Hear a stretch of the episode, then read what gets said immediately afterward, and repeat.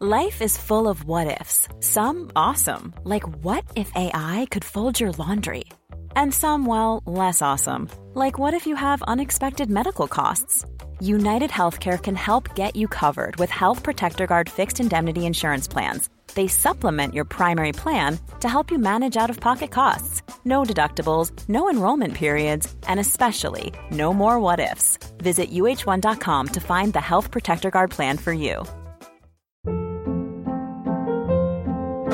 Hold up. What was that? Boring. No flavor. That was as bad as those leftovers you ate all week. Keke Palmer here, and it's time to say hello to something fresh and guilt-free. Hello Fresh. Jazz up dinner with pecan-crusted chicken or garlic butter shrimp scampi. Now that's music to my mouth. Hello Fresh. Let's get this dinner party started. Discover all the delicious possibilities at hellofresh.com. Many of us have those stubborn pounds that seem impossible to lose, no matter how good we eat or how hard we work out. My solution is PlushCare. PlushCare is a leading telehealth provider with doctors who are there for you day and night to partner with you in your weight loss journey. They can prescribe FDA-approved weight loss medications like Wegovy and Zepbound for those who qualify. Plus, they accept most insurance plans. To get started, visit plushcare.com slash weight loss. That's plushcare.com slash weight loss. The been thinking about McDonald's all day. Can't get it off my mind. I can already taste it. Ooh, got my mind on my mouth and my mouth ready for some Mickey D's deal. There's a deal for every moment at McDonald's. Right now, get two of your favorites for just $3.50. Mix and match a classic McChicken, a hot and spicy McChicken, or a juicy McDouble. Price and participation may vary, cannot be combined with combo meal, single item at regular price. Samantha 1975 the other night trying to get into the seats uh, late to the show during I think it was the third song second song possibly and I it was you know you're kind of trying to find your seat and it's full of screaming people and it's dark and it's a big pop show. Yeah. so uh, we walk up to the row that we're going into and I just go to the guy who gets up. I say hey man sorry I show him my ticket. I'm like do you know what number your seat is? I want to make sure I'm in the right row. Yeah. and he just goes I'm with the bandmate What has that like got to do with the seating arrangements whatsoever? I was not what I asked you Was the was it a very kind of obnoxious British accent, kind of like I'm with the bum? I don't know. It was more like um, I, I, Yeah, mate, I, I, I feel like I I'm feel with the bands. No, I feel like he panicked basically, Oh, okay. and then I panicked, and then I proceeded down the row, which of course was the entire length of the row. So there you go. Were the seats decent? Yeah, they're good. Yeah, Um, I was hearing mixed things because obviously they put on a spectacular production, but it seemed across the board people were saying Matty seemed quite tired and like done with the touring cycle. the only man more jaded than Matty Healy in the three arena on Tuesday night, Craig, was me. Did you make eye contact at any point and just the two of you kind of exchanged a nod and was like, "We're we're about in this together." He was wearing an Oasis polo shirt, looking like he was a fucking darts player. So he looked wrecked. I was wrecked as well. Yeah. I feel like we're all going down the ship together, and that's 1975.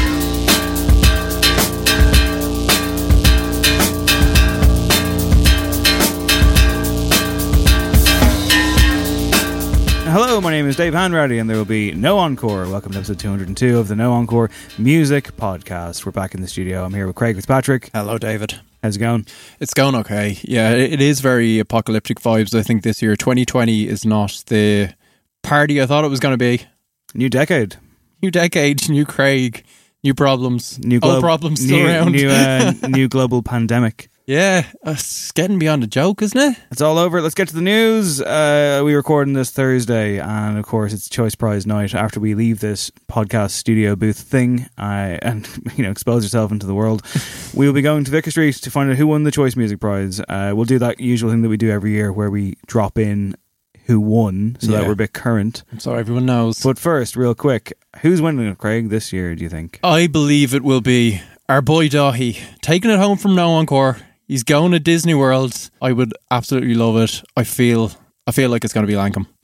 I think it'll be Lankum. Yeah. they seem like this most solid kind of all-round pick. I think. I think they might be everyone's kind of favorite second choice or the one that gets consensus in the room, which is all, often so important. Maybe. They were also on the last episode of No Encore, which Yeah, is coincidental, I will say. You know, it's not why we're giving them the rub here. Uh, did you know that on that episode of No Encore, episode 201, they called Aontú the political party Aontú Yes. leader Peadar Tóibín a quote fucking cockhead on the show. Made me like them even more. I came out of the 1975 gig the other night and looked at my Twitter and I had a DM and the DM was from the official Aontú Twitter account. Wow. Now you know you've made it. I know, right? Um, yeah, did you follow up with the DM? No, I just let no. that kind of uh, hanging, insulting message lie. I let it Um, sit, yeah. So it's one of those, you know, do you want them to message you? They won't know you've seen their message unless you accept it, and I didn't accept it, but I can see it. And the message as follows at 22.53 on Tuesday evening from the official Aontú Twitter account. It's incredible poor show to allow that level of personal abuse to go unanswered because someone has a different view to you or your guest. I can only assume that it's a reference to the Lankum interview. I don't know for sure because it was a bit of a vague message. Yeah, Uh, it it could have been about something else. I've said, you know, I don't know. Mm, yeah, I'd, I'd say that's probably you're probably on the money there. Um, I was thinking maybe you'd said something on the last word, but then I, that didn't make sense to me either. Nothing makes sense really. At least of all social media, least of all the fucking um, you know dark social media that it is DMs, um, particularly from the likes of those people. Speaking of dark social media, your sister Martha has just posted up a uh, Oh. image of you looking uh, head in your hands, looking kind of sad in your front room. As I assume you're putting together this week's top five. This week on the show, our top five. Uh, as I'm completely derailing myself from the choice prize predictions, which we'll come back to. yes, we can return. We'll be doing uh, top five most motivational songs. Our we could really do favourites. with it. Yeah, I for sure, absolutely. Um, yeah, these are the songs that make you feel like you're ten feet tall. That will work every time. It's Good because I currently feel six feet deep. So I sorry I should know, but I currently feel six feet deep, not because of uh, COVID nineteen, but because no, of uh, mental health problems, emotional Yeah, problems. yeah. Um, yeah, Work-related just on top of everything. and-. It's it's a cluster. Nearly breaking my ankle last week. It's all. It's been. A, it's been a fucking. How is your ankle? Have you been icing it? Have you been elevating it? No, no, not enough really. I, I, I yeah. Um, there was there, there was calls for, for, for drinks last Friday night after um, many of my coworkers were suddenly made redundant. Yeah. And so we went out in the piss as you do, and I was walking to my bus at the end of the evening, and I fell over on my ankle and I twisted it, much like I did in Paris last year when I went to see Metallica. In both occasions, I was quite drunk, but I also maintained that there was a slippery when wet drain cover involved, and a man on a balcony across the road who shouted down and asked if I needed an ambulance. That's how bad it was. Fuck It's me. not great. Yeah, I'm not in a At gr- least yeah. you had a few drinks, or it would have really hurt. Is what Probably they always yeah. say. Trying to get down the stairs the next day was no good.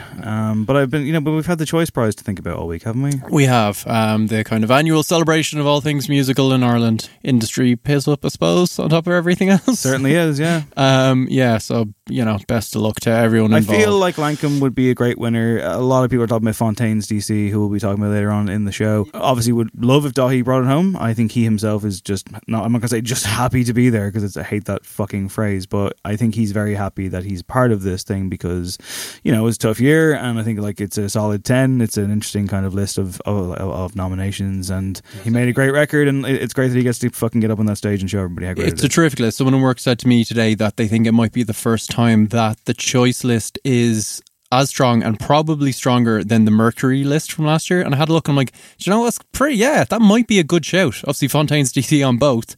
Um, but across the board, obviously, there was great stuff uh, across the water. I think Lankum, and I'm going to pick Girl Band as my dark horse. Girl Band's album for me is the one that I probably come back to most. Um, but I can't see them winning it. There's just too much of an acquired taste, I think, for a lot of people that would be in that room. I'd love it if they won it. Well, let's find out who won it with this weird splice of either from the award show or the next morning, depending on whether or not I go. That's how sore my ankle actually is. Here's who won the Choice Prize. Uh, yeah, the winner of the Choice Prize for Irish Album of 2019 was Lankum and the Live Long Day. The first thing that you should do is go back to your No Encore podcast feed and listen to my interview with them. Because I fucking said they would win, and they fucking won, and it's unreal. I am standing here right now on the Vicar Street balcony as they are throwing people out. If you hear noise, it's because there is noise. And I'm here with two of the judges who are on the panel. I've got Owen Murray. Hi. And I've got Claire Beck. Hello. What can you say about tonight without spoilers, I suppose? Um, no, it's not even a spoilers thing. Um, I, I was personally very happy with the panel of judges. We had a really considered and detailed and respectful conversation about all of the albums that were in the shortlist. And I think that, yeah, I'm, I'm very happy with the decision that we came to. Yeah, I mean, there were 10 albums that were each worthy of discussing at length, and I think they were discussed like very fairly and very comprehensively. And I think the decision that was made was the right one. I really do. Was it stressful, or was it fun, or was it both? It was both. Both. it was definitely both. Um, oh, like, so my worst nightmare as a Choice Music Prize panel judge would have been to go into the room and have people been lackadaisical about the situation. It's a big responsibility, you know. Like the, this is a short list of all of the albums that were released in the last year, and I think it's really, important to consider that responsibility. And I felt that everybody in the room was respectful and they'd done their homework and they'd spent a lot of time with the albums. And we had lengthy, lengthy discussions about all the albums. And that's how we came to the decision that we came with. This is not your first rodeo, Claire. How did it compare to previous efforts? Um, so. Uh, yeah, so the last one I was involved in, I think it was 2012, it was Delorentos' one. Um, so there was maybe it, there was maybe yeah maybe it was similar. It, it maybe was similar yeah. Slightly different process because it was Tony Clayton-Lea before and it was Jim who enjoys poking people this year. But I think we uh, at both years we kept we came to the right decision and I, I was happy with both. Owen Murray lastly when you walked in earlier on you cut the figure of a man who had a 12 Angry Men style intense deliberation, like, like there was a life on the line. How do you feel now versus then? And also, I guess it, it's probably a testament to how seriously you took this. Not that you would never have not done this, but also probably a testament to how tricky a year that it was in general. Uh, I just think, I, you know, I walked into that room really excited to talk about Irish music in general and to talk about the status of Irish music, not just on an Irish stage, but on a global stage. And it was so much fun to do that uh, and to gradually whittle it down was incredibly challenging and really difficult and really anxiety inducing. Uh, but I think you know it, it, it's testament to kind of the quality of Irish music overall, how tense it became, and and yeah, I'm delighted. I'm really just generally delighted with how Okay, I'll let you both go for a pint now. Thank you so much. Uh, congratulations to Lankum and the Live Long Day. In my opinion, a worthy winner, a deserved winner. Well done. Congratulations, everybody. Thank you so much. All right, okay, so bonus content. I'm here with the man of the hour, Daithí. Hello. It's so good to be back on No Encore again. I gotta do it. I gotta do the asshole music journalist thing, even to one of my best friends. You didn't win. I didn't win. No, no, no, I didn't. Like that doesn't that doesn't matter. That's just it's just a headline. I'm an asshole journalist. Oh, to be honest, I didn't expect to win. And to be honest, like I, I mean, I had called this, and we had talked about this before. I, I think I won the call. Like I was like, Lankum are going to win it. Like it was going to be the one. So I'm very very happy that uh, I my my. Uh, my like fucking foresight has won out. Like you know, I was very really happy. It's great. That's the most important thing. I had to stop Sinead White doing like i am gonna let you finish. She was like, fuck, I had to hold her back from the top of the stage, going like, all right, all right, I like about a good record, but you know, it was great. Oh, she's a loose cannon. She is a loose cannon. You never know what's gonna happen with Sinead White. It might be time to you know make some changes in that band. Absolutely not. No, you need a loose cannon in a band. This is a hell of a thing. I mean, like it, it, it, you can hear in the background, like it's a ridiculous night. It's a fucking ridiculous night. It's and great. you know, I said in the podcast earlier on, I was, I, I was guilty of being like, he's just happy to be here. I said no. I said that's a dumb thing to say. you fucking like like it doesn't like it's not about Al- like Alex, your drummer, put it very very well earlier on when he was like, it's not a competition.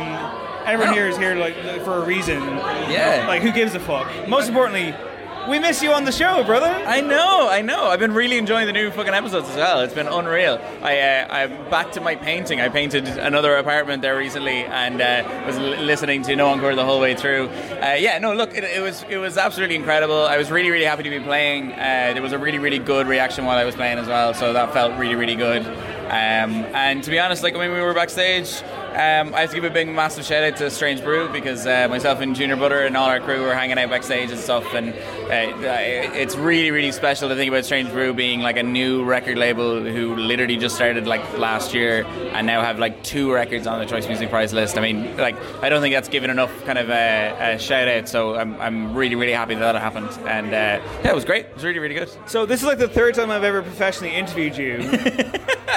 the first time you took the piss out of me. the second time you took the piss out of me. The second time I was on a co- I was I'll be honest, I was on a come down from MDMA, my friend. legend. And now legend. we're at the Choice Prize together. So I think if nothing else, we've managed to like get through all these things together. These Absolutely. men. I think. I mean, the last choice prize we had a very like drunken like. I was I was a journalist on the on the last like choice prize. It was great. It was very good. We were drunkenly tr- shouting into a speaker a bit like now. Uh, last year as well. Well, I guess lastly we should say, you know, What do you What do you think about it? I think props to fucking Lankum, who, Yeah. by the way, can I just say, like, I you brought me round on them. Like you were a I big. I know. Myself, yeah, myself and Norma Howard, who's the No Mono Popcorn host, were talking about that recently. Where uh, uh, there was a while ago where you weren't too sure, and like, you've really come around on it. Like I've, I've pushed you towards it. They are absolutely incredible. So And, you uh, pushed, so, you know, you didn't. No, you didn't just push me toward. You pushed them towards the choice. Daithí just said the words that he just pushed Lankum towards the choice prize. oh my god, collusion! collusion, collusion. It's uh, yeah, we're all we're all going to get the ten grand now. That's, Okay, really excited to see uh, how our uh, Sonic Arctic Adam will turn this four-minute interview good into, luck, Adam. Good into luck. 35 seconds yeah, of, yeah, yeah. of coherence. Can't wait for this sweet isolation. Uh, love you, brother. Absolutely love you. Love you, love you. You're the best. Big up to No Encore. Bravo. Congratulations to it. that act. Congratulations to all of us for making it through another week. Yeah, one man who's trying to make it through the week is Peter Andre. Um, this was the story that stood out for me in you know the long list of musicians trying to deal with the COVID nineteen thing. Uh, Peter Andre had to come out on social media and deny that he was refusing to let fans touch him at a recent event over coronavirus fears. Um, he'd shared an article about a sign that had apparently been posted in a Southampton um, hall uh, for an evening with Peter Andre, which suggests that he's in conversation as well. Uh, I don't know, but I- I'd say it's an absolute delight. The poster read, Due to recent cases of the coronavirus, please do not have any physical contact with Peter Andre. Please do not take any selfies with Peter Andre. Apologies for any inconvenience. Uh, Peter himself, a lovely chap, expressed his bewilderment um, at these signs, tweeting, Okay, this must be a wind up because I hugged everyone I met. People were saying to me that they had been told not to touch me and that there were signs. I thought they were joking. Brilliant, he continued. I am now officially a diva without being a diva. On a serious note, though, don't touch me. So, yeah, covering his bases there. Um, Wolf Parade have cancelled the European tour, which I'm includes the fucking Dublin date. raging Yeah. this, yeah. Um, I would say it's the first of many, many cancellations. Definitely, yeah. I was talking to some people during the week, some people who work for major labels, and basically, like campaigns are all over the place now because there's supposed to be all kinds of flyovers. I was supposed to go over to London to interview Disclosure. That's off. Um, I, I think if you work for a record company, I should look at the fucking James Bond movie. I mean, put back Oh yeah, by- pushed out, which suggests that the plot might um, include a- something yeah. a virus being used as a weapon. It's yeah. either that and or cinemas are emptying at an alarming rate across mainland Europe. Mm. But also, yeah, it's been pushed back by 007 months, Craig. So there you go.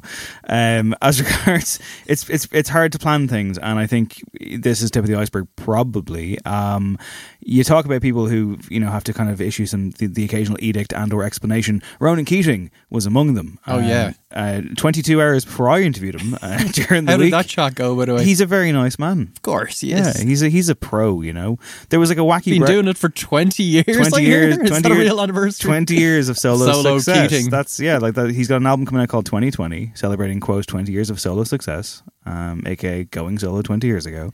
When I interviewed him, um, there was he did an interview before mine. He was behind a curtain in this kind of uh, plush hotel, and it must have been like a Was wacky. this the COVID nineteen thing? It the curtain opens and he's in full surgical garb. yeah, a man in a Ah, hazmat suit came out Or- to me. Oh, David. Isn't that how he talks? He doesn't. That's very. when Alan- you're sure nothing. You sound like Alan Partridge, right Okay. now, you know. Uh, I'm not going to do an impression of my good friend Ronan Keating, who quote compliment he complimented me on my ink. So there you go. Oh, okay. Um, we were bonding before the camera went on. Does he have any tattoos to speak of? He does, but he was wearing a shirt, so he like a long. Sleeves. And obviously the thing, so- surgical garb as well would have. Yeah, yeah, he didn't give it away.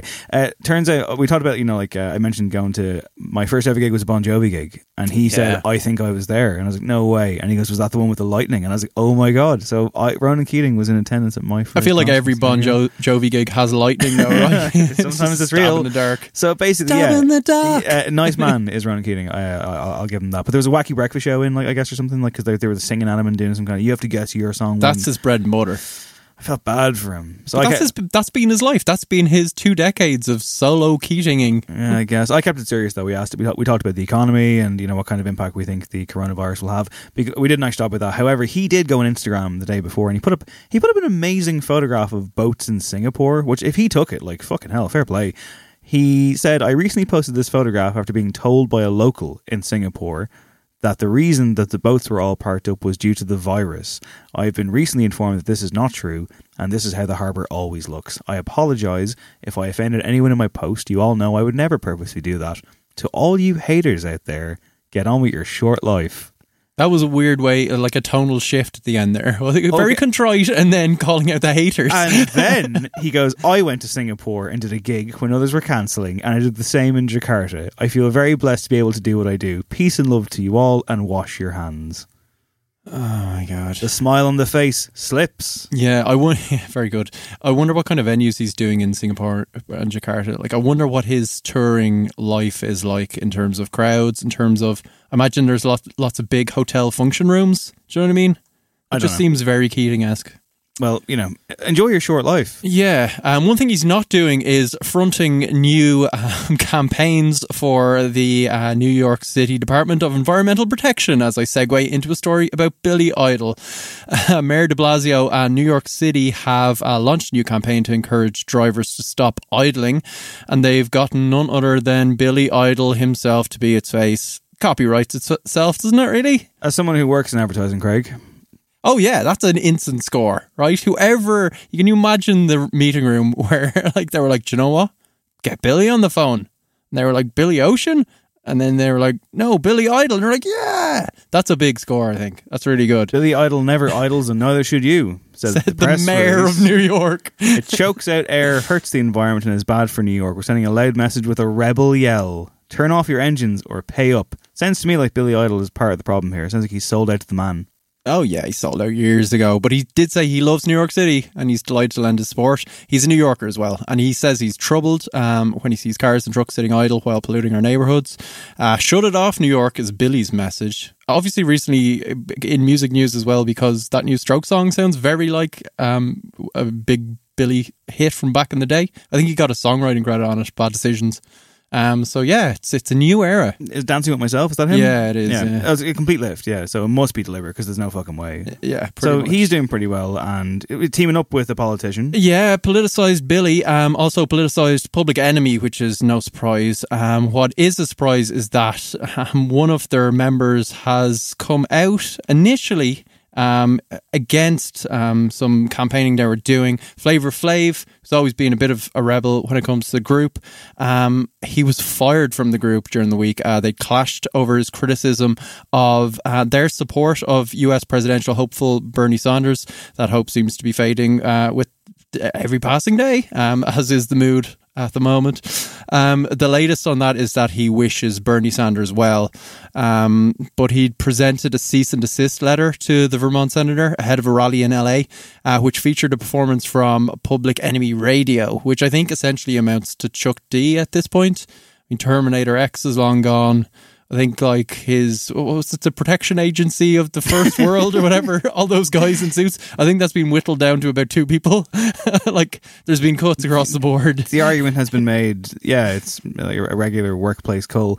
The argument uh, has been made that like um, Chuck D can do this himself. Yeah, and I think- I would agree with that. yeah yeah. I mean at a certain point in time you did need the Flavor Flav counterbalance. I think uh, you know helped their artistry quite a bit. But in terms of the political heft of um, Public Enemy. I don't think Flavor Flav was yeah I, keeping up his. I just found share. this story really sad. I just thought it was sad to see these guys fighting amongst each other on Twitter uh, about Bernie Sanders, and I don't know. I kind of expected better. I, I thought Chuck D kind of embarrassed himself a bit with profits by calling him out. and Yeah. Oh, he embarrassed him a bit by calling him out, especially when he, he was like, "This guy needs to be in rehab." I was like, "That's kind of yeah, gross." yeah, keep it in in. You band, will yeah. recall that Chuck D was present in the Hot Press uh, live tent thing that we Oh, used to yeah, have was picnic, doing a public interview. and Kate Tempest rapped at him before she broke out, and we were like, "This is the greatest thing we've ever seen." And then we watched it. Back No, no, it wasn't day. Kate Tempest. It was Kate Tempest.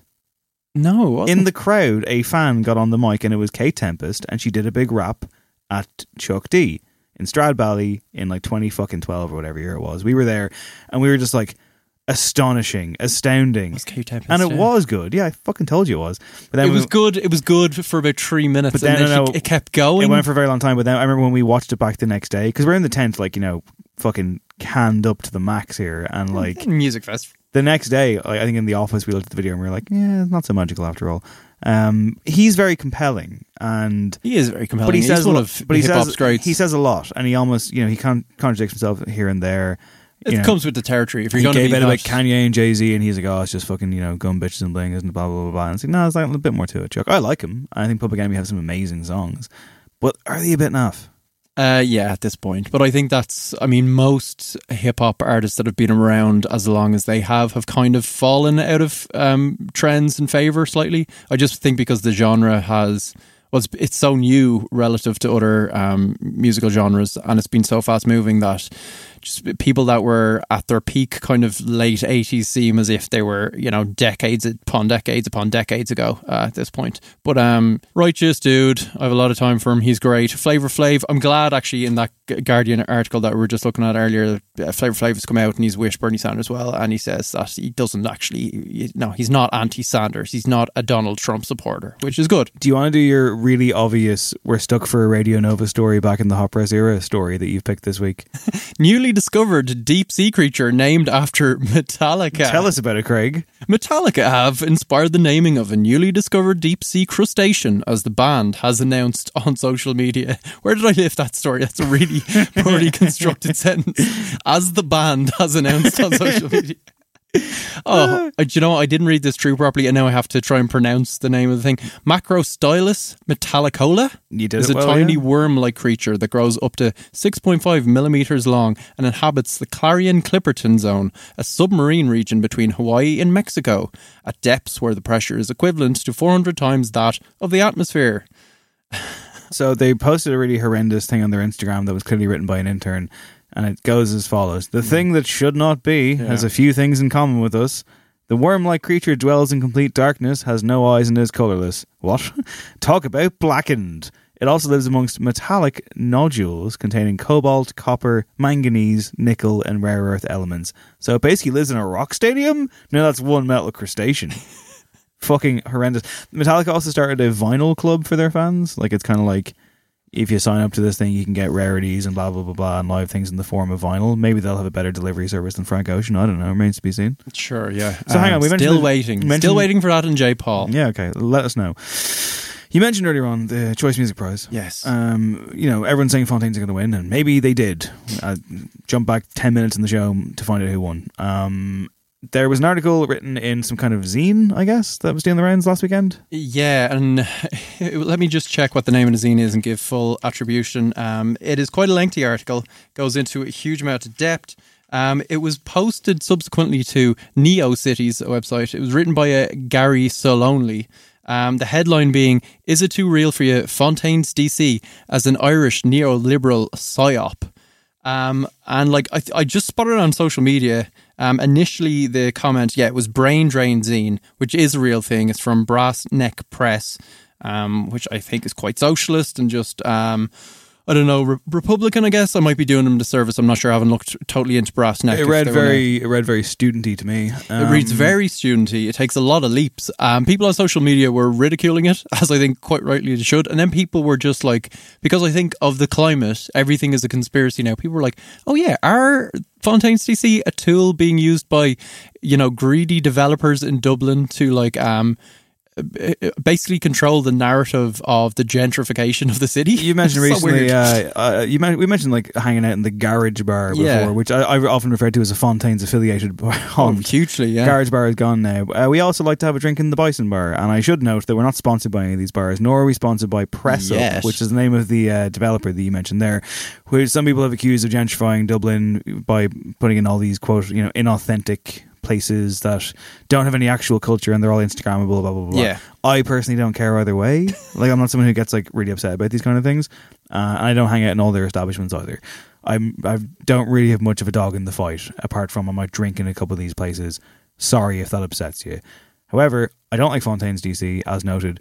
Well- and I also don't agree with the idea of Press Up decided to form a band and have them. What? No, you lost me, mate. Sorry. it's a reach. Yeah, it's following that thread of um, Fontaines DC maybe you know over egging the Dublinese a little bit to uh, you know quite an extreme place. Um, I don't even know how they would be controlling the narrative. Surely what they're doing is rallying people to want more authentic stuff rather than quelling discontent. They're right? just a pretentious fucking bim band. I mean, like the idea that there's some kind of weird conspiracy here. But how could you even plan? Like, how could you ensure that they got to a level of success that this even made any difference? And what difference could it possibly even make to the you know collection of I don't know former Oasis fans that see them as the like great white hope I'm of rock and roll? I think we're we're definitely baffled by you know it going as big as it has to whatever degree that you you you know they, I think they had a massive sold out show in London during the week. They've obviously got a lot of American press for some reason. Everyone's kind of drinking the Joycean Kool Aid.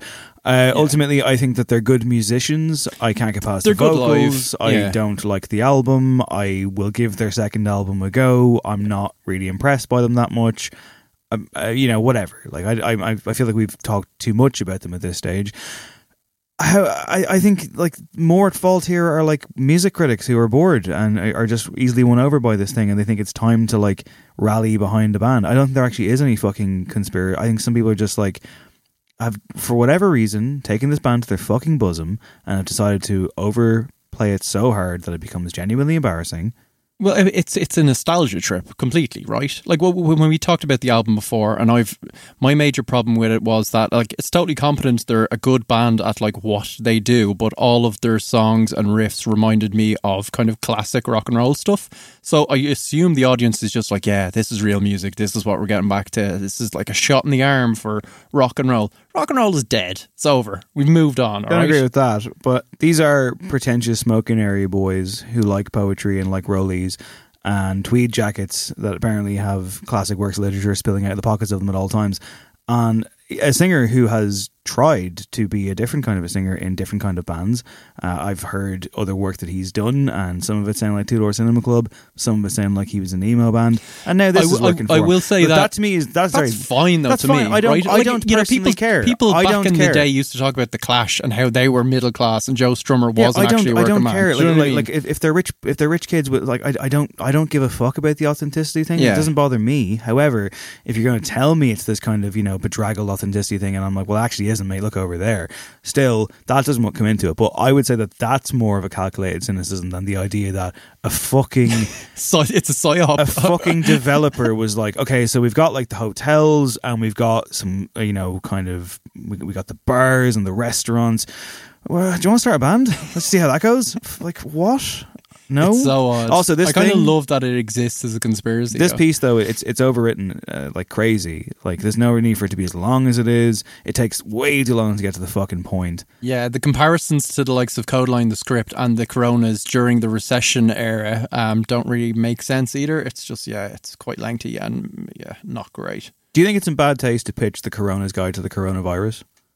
No, not at all. You have to laugh, don't you? And the Coronas aren't really up to uh, us, are they? They announced their film festival for this year, which Oh, shit, sorry. presumably, oh, my God. Take it all back. something they're going to want to. We're making back. a lot of enemies through this podcast I and a lot of friends. We're not making enemies because you may recall last week on the show I mentioned that Kodaline are playing eight nights in the Olympia Theatre and I wasn't going to go. Oh, yeah, and they were daring you to do it. they responded Yeah, to me on Twitter. and said, "Dare you?" And I was like, No, no. You initially said, "Okay, I'll do it." I was Cue concerned messages from your friends saying, first of all, I respect them uh, replying like that, and then yes, I I respect was. them in general. I, Don't you? I have no problem with Kodaline at all. Nice I've said, lads. said it a million times. They seem like they've done a lot for You other love, bands. you love that song. All I want. it's a good song. adore that You're Putting a lot of words in my mouth here today, Craig. It's going to be in your top five. I'm pretty, motivational. su- I'm pretty sure I was on like point number six at approximately six p.m. on the Friday. You know, aforementioned fucking It's like the start of a riptide movement. and then I got once and wrote. I got that tweet and I quote tweeted and I went, well, I guess it's on in block apples. And yeah, some people thought I was being very serious and sent me some messages being like, you can't do this. And I'm like, don't worry, I'm not. I'm not doing it. It's fine. But you did say. Maybe I'll go to one of them. I, I, fucking yeah, know. I asked you a couple of weeks ago how many dates it would take, and you said a 31. month. Yeah, 31, yeah. So Kodaline, Over to you. yeah, your move, guys. Fair enough. Okay. 31 consecutive nights and I'm in. Will we move on to the album review section Yes. of this podcast Yeah, before we yeah, yeah, yeah. head off into the night? Um, okay, so let's have a listen to Soccer Mommy. It's their return with the album Color Theory, and this is Circle the Drain.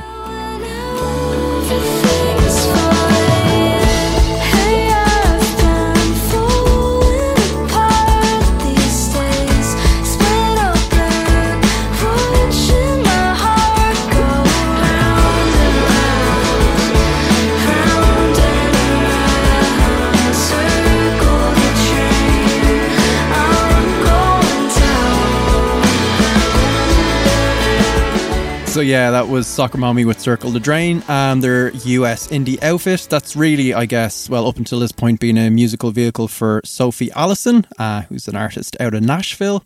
Um, what will we say about her background? She studied music in NYU before um, her success with kind of Bandcamp releases got in the way. Uh, she released a very accomplished um, debut in 2018, Clean, um, which had some great kind of alt indie pop uh, gems on that.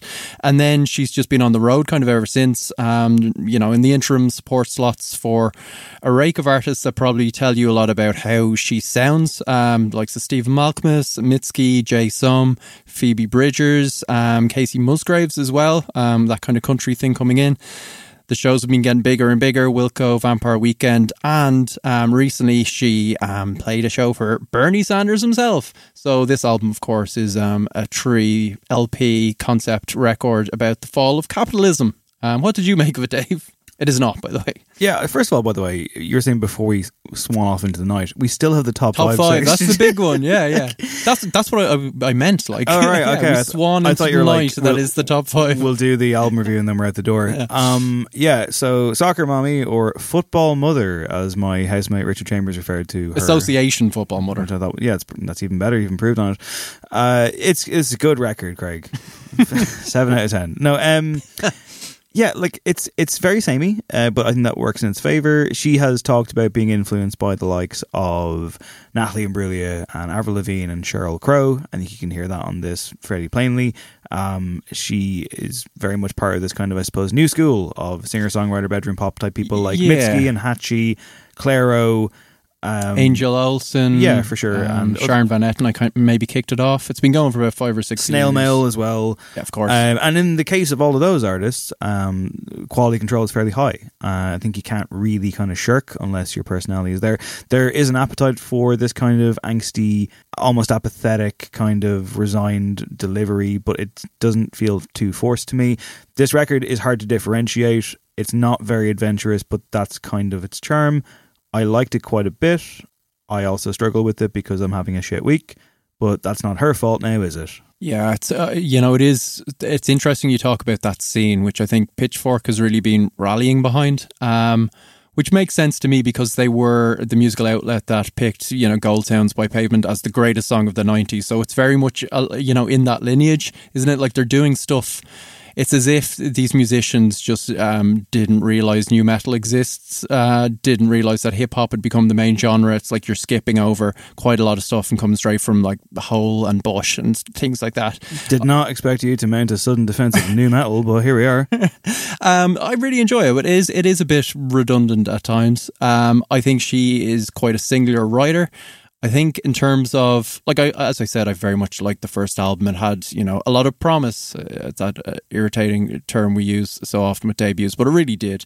Um, it was quite fully formed. There was some kind of really um, refreshing imagery used. Really, you know, it's just bags of hooks. Um, this time around, I think it's a slightly more difficult listen, um, relatively speaking. In terms of that, uh, like difficult second album syndrome thing, I think there's a couple of obstacles in her way this time around. So, as we were saying, you know, it's it's kind of all her. This time around, though, she's brought her live band more on board. And I don't know if you know much about the uh, you know the people that generally play with her, but it's been this running conversation online whenever they do sessions on the likes of KEXP or you know different stations around the US that the band and in particular the guitarist, who I believe is her boyfriend, add very little to her songs. Um, the guitarist in particular has come in for a lot of stick just by being quite atonal, seeming like he's just in a weird jam and he's not like you know in line with what she's doing whatsoever. A lot of kind of comments just being like you know supporter from home guy, get out of here. Uh, which I think is slightly rough. Um, although I will say that one that KEXP session in particular is a tough listen, considering how like palatable her songs are on record. So I think what happens here is she's brought the band on board, and she's working with the same producer as first time around. And what they've done is um, essentially dialed down a lot of maybe his eccentricities, um, you know, flattened out some of the bits and bobs and brought them into safe territory.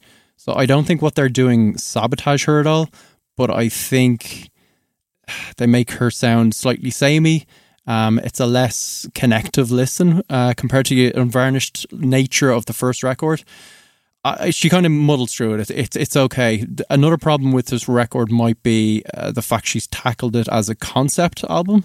So the color theory is um, she's essentially dealing with life on the road, and the slightly more serious, um, you know, fact that her mom was terminally ill and really come to grips with that. And she talks about having assigning different colors to different songs and the way it kind of transitions from quite upbeat stuff in the first third to dealing with the strangeness of um, just you know her life and trying to deal with kind of being away from her loved one. Uh, Yellow is the color of her eyes, which I think is the centerpiece of the entire record, and it's you know the best song on it deals with that quite well, and then fading into kind of greyness um, and slower paced songs, which I think is, as a concept, it's a bit of a recipe potentially for disaster, right? Like, let's start with upbeat songs, then go a bit weird, then go quite dreary and hopeless. But I think actually it pays off because I think the opening trio of songs are very much business as usual. I was like, okay, I don't know if she's going to progress whatsoever. When we get to that middle section and she's trying things, they're not always coming off. But I think her artistic vision is in the right place. And yeah, then the back end is probably the strongest stuff. So I I think this is an experiment for her, but and she doesn't quite match you know the hooks of the first record, but I think it will be a nice stepping stone for a kind of future career. It's weird. Uh, I think you've given a fairly perfect summary there, and yet I think I definitely enjoyed this more than you did. I, I would definitely agree Really? as well. Yeah, I mean, I, I Maybe um, uh, my description probably sounded unnecessarily It's very- harsh. There's there is problems. Look, it's it. very, very linear. It's a linear record. There's not a lot of uh, exploration, really, I suppose, outside of perhaps personal wanderings. And I do agree that Yellow is the color of her eyes, is easily the standout track on here. It's a bit of a masterpiece. Um, yeah, I don't know. I mean, like, I, I- I find myself being like, well, what are the demands of bedroom pop in this kind of style? I mean, do we want. I do think that the kind of remove is that the word you know like i mean like that you kind of have with regards to how you put these uh, songs out into the world is kind of part of it like i mean uh, if Julian Casablancas can get away with being a bit detached, why can't this kind of new wave of singer songwriters, predominantly female? Not that I give a fuck about the gender, uh, you know, like whatever. I, that's not a genre, of course. And, you know, I feel like I'm being educated by people who are fucking 10, 15 years younger than me when it comes to being fully formed, uh, like on, on one or two Yeah. albums in, having being quite prolific as well. Um, yeah, like I, I didn't need this to be any really anything more than it was. Maybe I'm letting it away with stuff, but ultimately, I, I think she's charming. I think that the songs are well written. I think that the it's a road. It's a fairly straight line. I think the Sheryl Crow comparison makes a lot of sense. Uh, as someone who I, I've always kind of enjoyed, if, if I was never all that crazily bowled over by, Mhm. I think ultimately, if, if if something is kind of put in a decent package and doesn't say it's welcome, I'm maybe impressionable that way. Uh, I didn't need this to be a lot more than what it is, and I think what it is is quite well put together. Didn't rock my fucking world, but I liked it. Yeah, and as I say, it really comes into its own. I think in the second half, um, which bodes well for the future. No, like I think she's a lot of talent and a lot of nous. I, I just felt I was kind of wary coming into this after first record had so many kind of really interesting gems, but it's kind of a formula that you just stick to trying to like write hooks, uh, getting you know enjoyable choruses in, and doing quite like the thing with a lot of this music in this genre is it's quite bare bones like bar chordy stuff. There's not really much in the way of musical innovation. I feel like you can get quite boxed in in that bedroom aesthetic, and I feel like she's climbing out of that now. A part of that has been her attempt to bring in the live band. I don't know if that is working, but I think in future, if she collaborates with other people, I'm not trying to break up the band, but I think she Sounds like you're trying way- to break up the band and her happy relationship that she has. break up your boyfriend yeah um but she no she's she's a real singular talent i think um but a lot of the trappings of the aesthetic she's in will probably hold her back uh, unless she kind of strives. And she strives here. Yellow's the color of her eyes is like the way forward. It's a real calling card. More of that please. I'd give this a six. I'd give it a six point five, Craig. Oh, so I would. Nice. Okay, let's move on to our top 5 Let's so top five songs that make you feel motivational and you know ten feet tall and yada yada yada. So we don't know each other's lists. Uh, we should mention that you know our influence continues. Uh, we we did top five Bond themes a couple weeks ago, and now that film has been completely fucking derailed. Yeah. And we did our top five worst celebrity songs last week, and your pick of Billy Bob Thornton and the Boxmasters has manifested. A, a few a few listeners of the show noticed this, Craig. He's coming to town. He's bringing the Boxmasters. Can we get him on the pod? oh fuck! I didn't even. I, I all I thought was go to the show. Can we get him on the podcast? I think there's slim, slim to none chance, considering um, his frosty uh, exchange with CBC, which we talked about all those years ago. I would be more than happy if we could get like if he stormed out of the studio.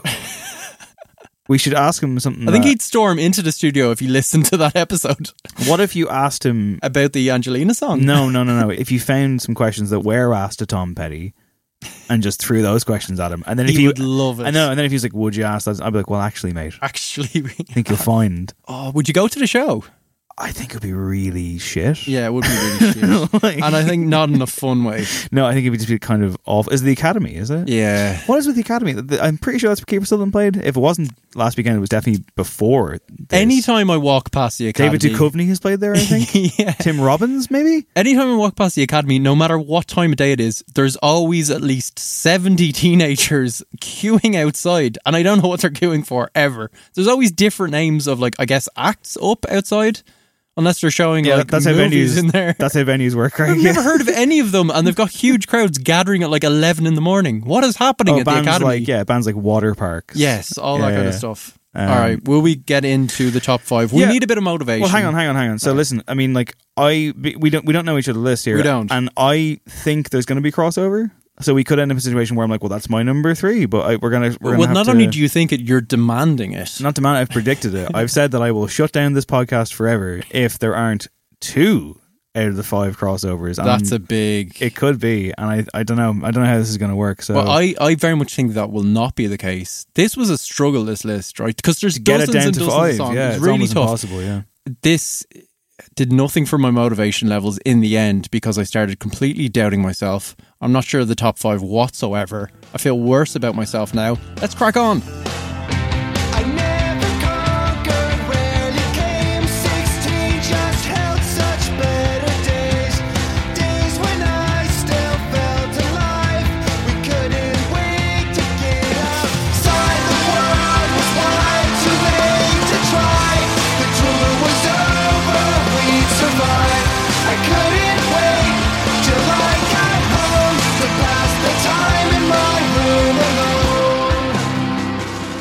Was my number five. That's Adam's song by Blink 182. So, I mean, not a traditional, you know, happy go lucky song, I suppose. No, like there's melancholy in there. It's very nostalgic. Yeah, big time. Um, I found myself, like I say, I don't want, I don't want to be the guy who's like, oh man, I had a tough week because I feel like I said a lot on the show, but it really fucking has been. And I found myself listening to Adam's song by Blink One Eighty Two quite a bit. It's a song I've got tremendous respect for. They are a band that were incredibly important to me at a young age. When I was a teenager, and my friends uh, who I kind of fell in with in secondary school, I remember being in a shed in Drogheda, like a practice space, and a couple of my friends in particular basically clearly wanted to be Blink 182. You know, they had the guitars, they had the look, they eventually became like a punk band in their own right. And it was a, a sense of idolization was there. And it was kind of during a formative time for me to get into music anyway. And I found myself just among these people and not feeling cool enough. And uh, because of my own self esteem issues, you know, like they were very welcoming people, and it was actually I look back on it now with a lot of fondness. Um, Blink One Eighty Two were an act that I would have cradled, I think, uh, to myself quite closely. Even though you know these days don't really listen to the new stuff, and I've grown up, and maybe they haven't, and you know this. It, it must be weird for them being they're probably approaching their fifties and playing some of those quite puerile and juvenile songs. That one obviously isn't, but a lot of their kind of bigger hits were. Yeah. weird sta- be doing festivals. well, this song, this song is sandwiched between you know two of their big breakout hits, "What's My Age Again" and Yeah, "All the Small yeah. Things," and it's it's it's it's almost tonally askew, but in a weird Blink Two way, it kind of makes sense. I mean, this is a song that is about suicide. Um, the apocryphal kind of story associated with it is that it's about a fan, like a direct inspiration, but that's actually not the case. I believe uh, Mark Hoppus mostly wrote it about wanting to get off the road while touring and being very very lonely and wanting to get home, but he realized when he would get home that he didn't have a relationship and he didn't have the things that his other bandmates did. So it's kind of sad, but there's just something wonderful in its construction. Um, the arrangement, like I, I think, is just a, a stoner. Like when those kind of big booming bass drum kind of tom drums come in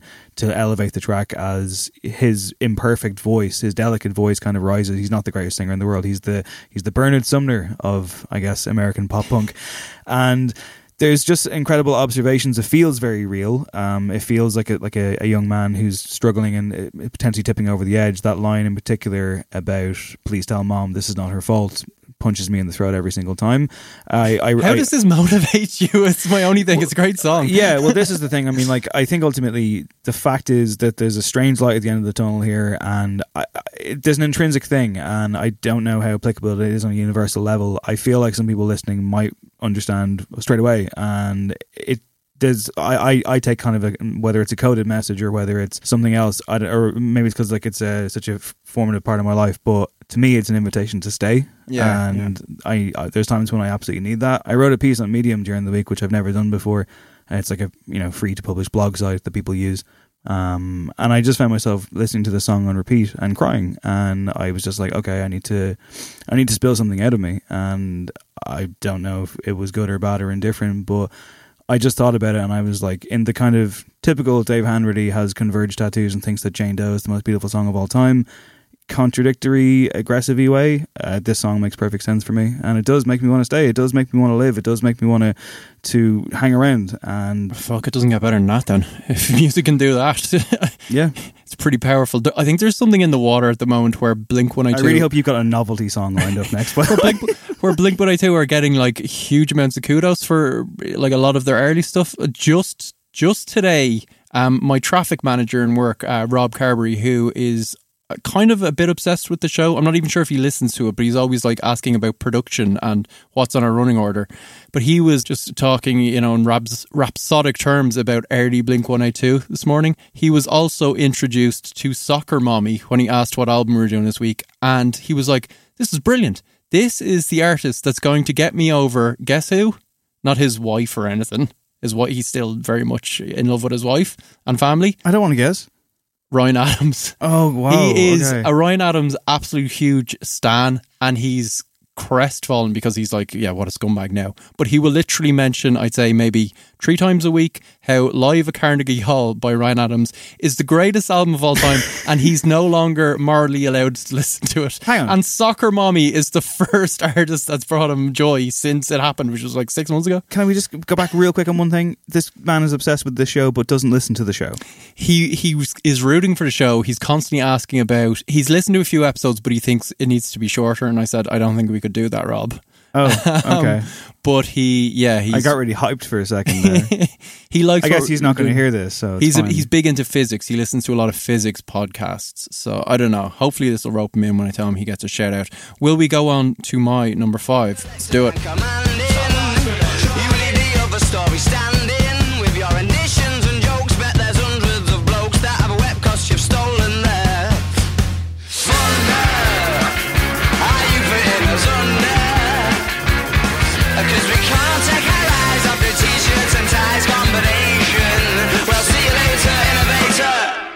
really. Brainstorm, Really? possibly the worst song title of all time by Arctic Monkeys. If I had have thought you that didn't you would've- recognize that Sheffield thing, If I had just- thought that you would have picked anything by Arctic Monkeys, first of all, I, I thought you might have gone Miracle Aligner from Last Shadow Puppets, or maybe like some- Alex Turner's way of writing those songs. There's a lot that were floating around the kind of the f- top few dozen. Yeah, Brainstorm is ridiculous. It's also quite early on Arctic Monkeys, but I think why it works for me as a motivational song is with this list. I decided to go pure gut level, not even serotonin hit, but like adrenaline hit. I think, and the pummeling drums. Um, it's just absolutely bludgeoning what he's doing with the lyrics where he's talking it's basically an ode to i think it was a dude that worked for w- their early label and he was like a total hipster in like 2007 so he'd wear like a tie with a t-shirt which is something not even i did back then. So it's kind of ripping the piss out of him affectionately whilst also aggrandizing him to like a huge degree.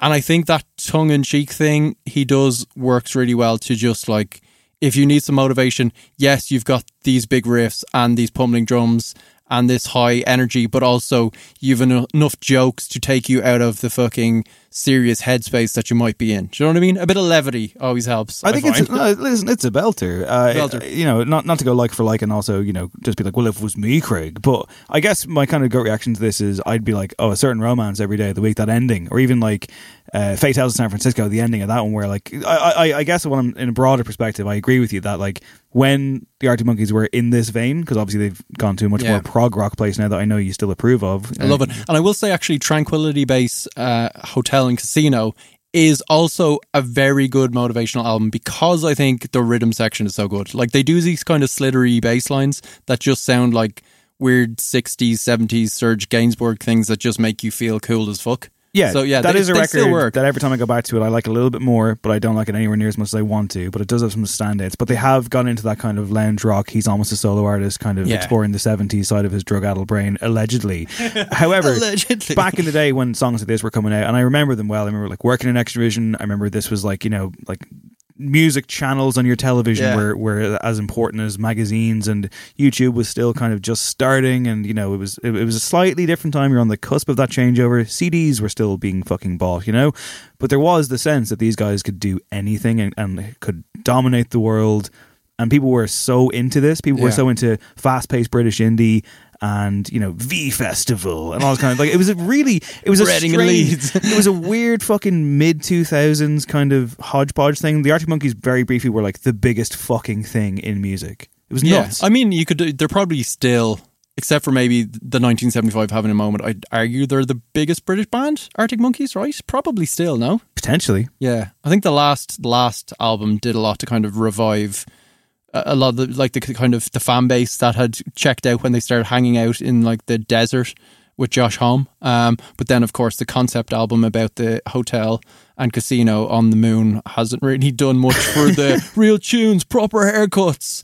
They've all gone to Fontaines DC. It was weird. Last thing I'll say on this, it was weird at that gig, at that like Tranquility Base Hotel tour when they had the set and all that kind of stuff. When they broke out this song, it felt so not part of it. Yeah. but they had to do it for the crowd, and the crowd like, yay!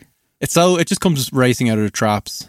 Good pre-drinking song as well back in the day. So a lot of fond memories. Um, I don't really do pre-drinks anymore because I have money. I work in advertising. yeah, let's have your number four. All right, here it is.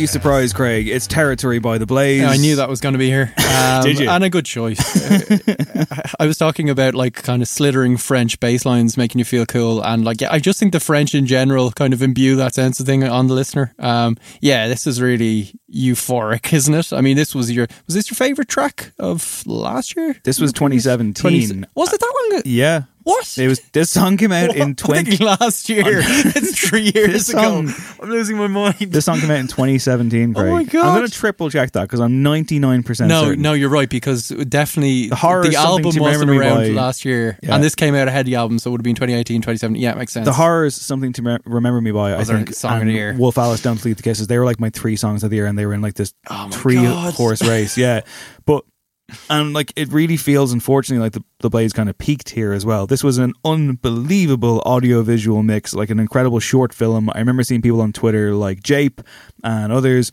Bantum, just being like. Like Nyler, like all being like, stop what you're doing and watch this. And the more I saw that, the more I saw like the ident clip of the guy doing the push up. I was like, what the fuck is this? I was like, lads, would you just shut the fuck up? This hype thing, yeah, yeah, whatever. Threw it on and was like, okay, well, that was the greatest thing I've ever seen. Um, Wow. unbelievable. And like they haven't matched it. They were two, uh, I guess, you know, kind of visual artists who became musicians somewhere along the way, and Yeah. tons of hype and. Brought out a record there called Dancehall about a year and a half ago, and it wasn't great. Saw them live, had a great time. Uh, they, I, I still am fascinated by them. They actually brought out a song a month ago, and Daithí and I, who were so obsessed with the Blaze, a full week went by, and I was like, "Did you know that the Blaze put out a song last week?" Then we listened to it. I and didn't hear that at all. It's really, really bad. Octavian's on it. It's not good. Yeah, it's a shame. It feels like like a proper Icarus moment. And but let's talk about this song because you know it's a dancey house song. That's best way I can describe this kind of music. But fuck me, uh, yeah. the, the, the, and with the without the video, it totally works as well. But with the video, it's a case of just stop what you're doing. Like, don't no no one can can break through. Could, your house could be on fire, and you're watching Yeah, the whole yeah, thing. yeah. It there's so much in there. There's so much about. You know, like it, like in, in terms of subtext about like masculinity, you know, it's the big thing. I remember uh, Dave Higgins when I was supposed to interview the That's Blaze. in Brian Storm as well. I was supposed to interview the Blaze Electric Picnic and it, it didn't happen. But I remember Dave Higgins was like, you should walk up to them and be like, so, masculinity, and to see what they say. And that's Uh, why he's the best in the business. I guess this song has. It just makes me fucking feel something. It it, Yeah. it runs through my system. It's like pouring fucking life itself into my body. I, I was going to say, I thought on with these lists there might be a kind of anti-recency bias thing going on, where like spoiler alert, like pushes if you know you know didn't make it for me, even though it's my one of my most listened to songs the last year or two, just because I feel like we've talked about it quite o- enough.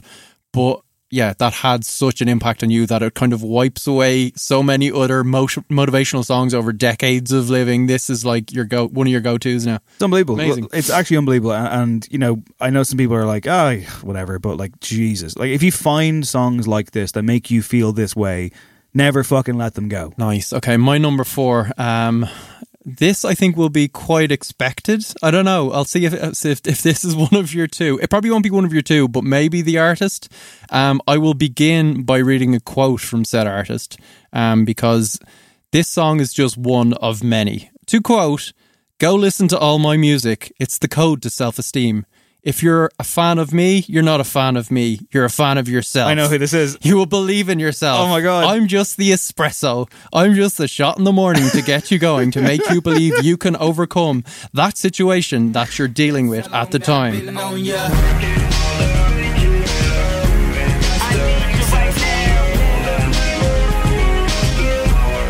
me like it. I don't know if you got a man or not. If you made plans or not. If God put me in your plans or not. I'm tripping this drink, got me saying a lot. But I know that God put you in front of me.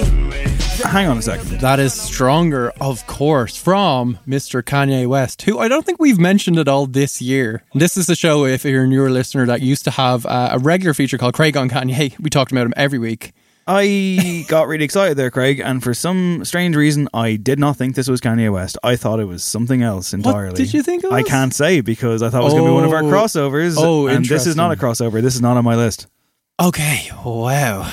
Um, I think I picked this because there's been a few iterations of this kind of song um, throughout Kanye's catalog. I feel this was this this is like the Ur motivational Kanye song. Can I ask you a Like question? set the scene for power. I Where- to- I- you know, it I fluctuates. you Power can be power isn't on my list. Okay. Last week on the show, you Yeah. used that phrase. Or yeah, whatever. You've done it again. Yeah. And I, want to use it for every I'm not five. sure what it means. Oh, it just means it's like the archetype. It's like the pr- prime example of this thing. It kind of sets out the molds that you can use elsewhere.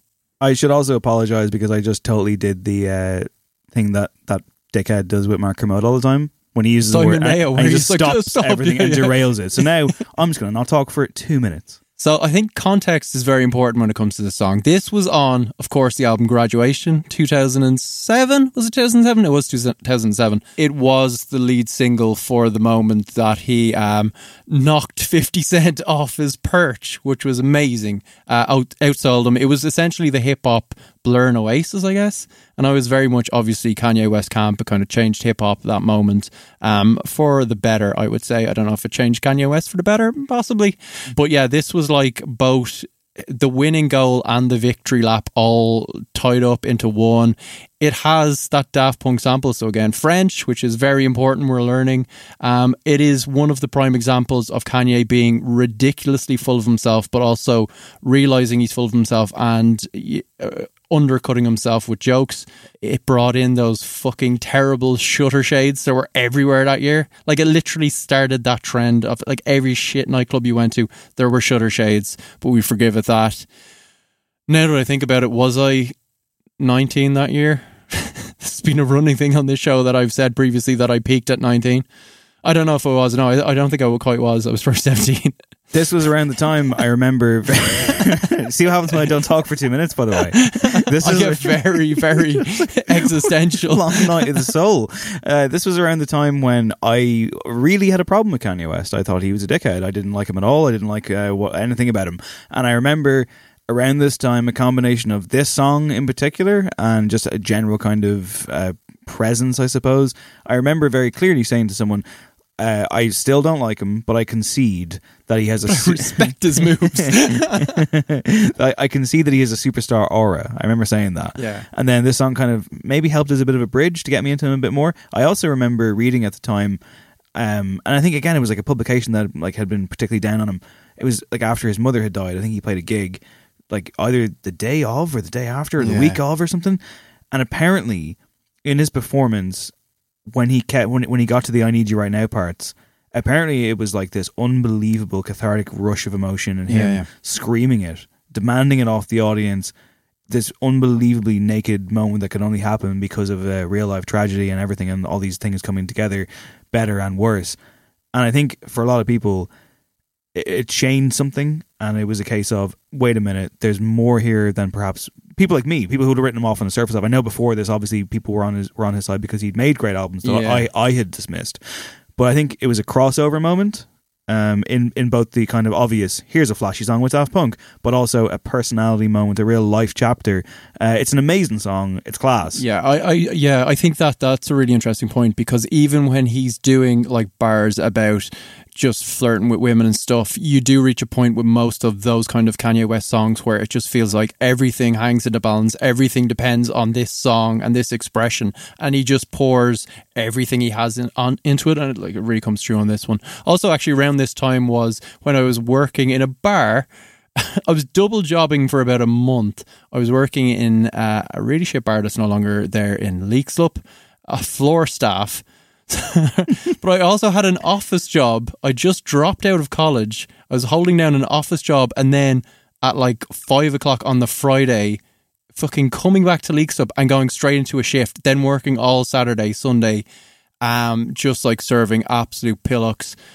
Um, actually, now I think about it, probably being like sexually assaulted as well because I had like floppy hair and there was just like you know really unreconstructed men just being like, "Oh, love, come here," blah blah blah, and I was obviously gorgeous back then, getting into a good number of fights. Did I? No, I didn't. I don't think I punched any customers, but that was the kind of vibe. And I remember playing this song a lot. Great, what's happening? Getting getting ready to go to that job, which I did. I only stuck out for a couple of weeks, and going, yeah, this is fine. It's cool. I've got Kanye. It's cool. Are you all right? I'm really good. Yeah. I thought I was the one having a fucking mental breakdown on this episode. Also, you still have floppy hair. Yeah, I and know. you're fucking beautiful, and no one should be allowed to do it. Oh no, no! but I was just thinking of it. Yeah, that was around that period. It was really interesting. Um, These are but it was, to be motivational songs. it was it was the What kind have of we done? it was the kind of bar where there would be like people being glassed on a Saturday. That would be a common occurrence where you'd be mopping up blood. Did you work in train spotting? okay, hang on. I, like, uh, yeah. Also, real quick, uh, is it better than harder, better, faster, stronger by Daft Punk? For me, it is. Yeah, yeah. It's total. I do love that song. Um, and I think the whole um, original always trumps. Um, the remake doesn't really count in this instance because, of course, that song is so based on samples as well. It's just you know you're through the looking glass. Um, the drums are insane. He was such a perfectionist at this point in time. We've seen some of his more recent releases. Like he's he agonized over just the drums on this song. I think for months. He went to like Timbaland, who like might do the best drums in the business, and was like, "Can you sort out these drums?" And then he still wasn't happy. That was like Kanye trying to be the biggest star in the world, and he did it. Number three for me. Number one. It was just a fling before, now you're the one. See, all I did was blink twice from my homie to my only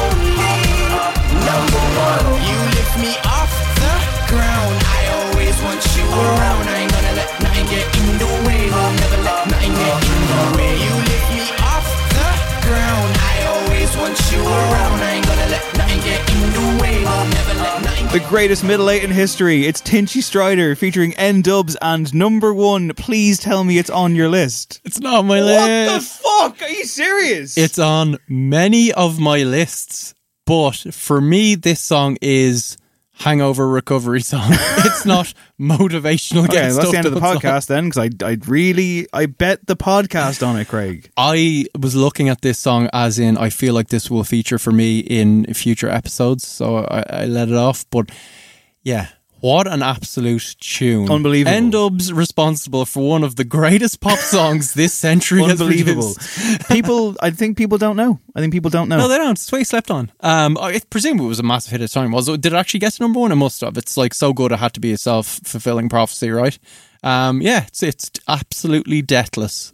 um, I just can't get over the audacity of this song. I can't get over uh, the pace that it moves at, the fact that Dappy from N-Dubz is really good on it. Like, Kills it. What the fuck? How does this? What this was dimension? probably was this 2007 as well? 2011, I think. No, it definitely wasn't because I remember listening to this on holiday in Spain. You're joking. Yeah, which would have been what year did Michael Jackson die? Because we heard about it then. I think he died in 2009. It's a quite a reminiscence. Might maybe it was a 2009 release. Hang on a second. That can't be right. You're looking it up, are you? Yeah. Some great radio here. like, It's not radio; it's an internet broadcast. tell me more about this holiday. Um, it was in Salou. We ended up with uh, a 30 foot th- tree running through the entirety of the apartment. 2009. It was called McFoliage. Um, Oh, yeah. 2009. yeah. yeah, I've seen McFoliage. Yeah, yeah. Great times. Jesus Christ. 2009 yeah. Oh, fuck. Okay. So How yeah, did you fall in love with this song? I'm pretty sure it was. Did I introduce it? Yes, I- it, absolutely. it sorry, it, uh, also, yeah, sorry, topped the UK singles chart. Yeah. It became the first single entitled number one to peak at number one on any national singles charts in the world. so there you go. course. No, you played this for me in the hot press Yeah. office. It was this got either- us through a lot of hot press days It as really well. I had, fucking did, I had a second wind. It's astounding. my friend Zach calls this the wind song because he gets a second wind when he hears it. Middle eight. so good. Spoiler for when we do top five middle eights. It's going to win. Like, I okay. I'll say this: devastated that it's not in your list. Happy that it's in mine. It's maybe the greatest song ever written. Okay. Well, my list is about to get a little bit weird, right? So remember when I said earlier on that I had to go with my gut? I'm going to play a clip now, which isn't the song, but it might explain how motivational songs, you don't get to choose what motivates you, right? It can come from anywhere. You just have to roll with it. So you I'm better going to give play us another chapter of your formative years here. No, I'm 'cause they've gonna play really a little clip. so far. of Nicolas Cage. Thanks. Thanks for doing this. Keep it real. Think slow. We should get through it just fine. Hello, Rider Donnie. Donnie, hello, Rider.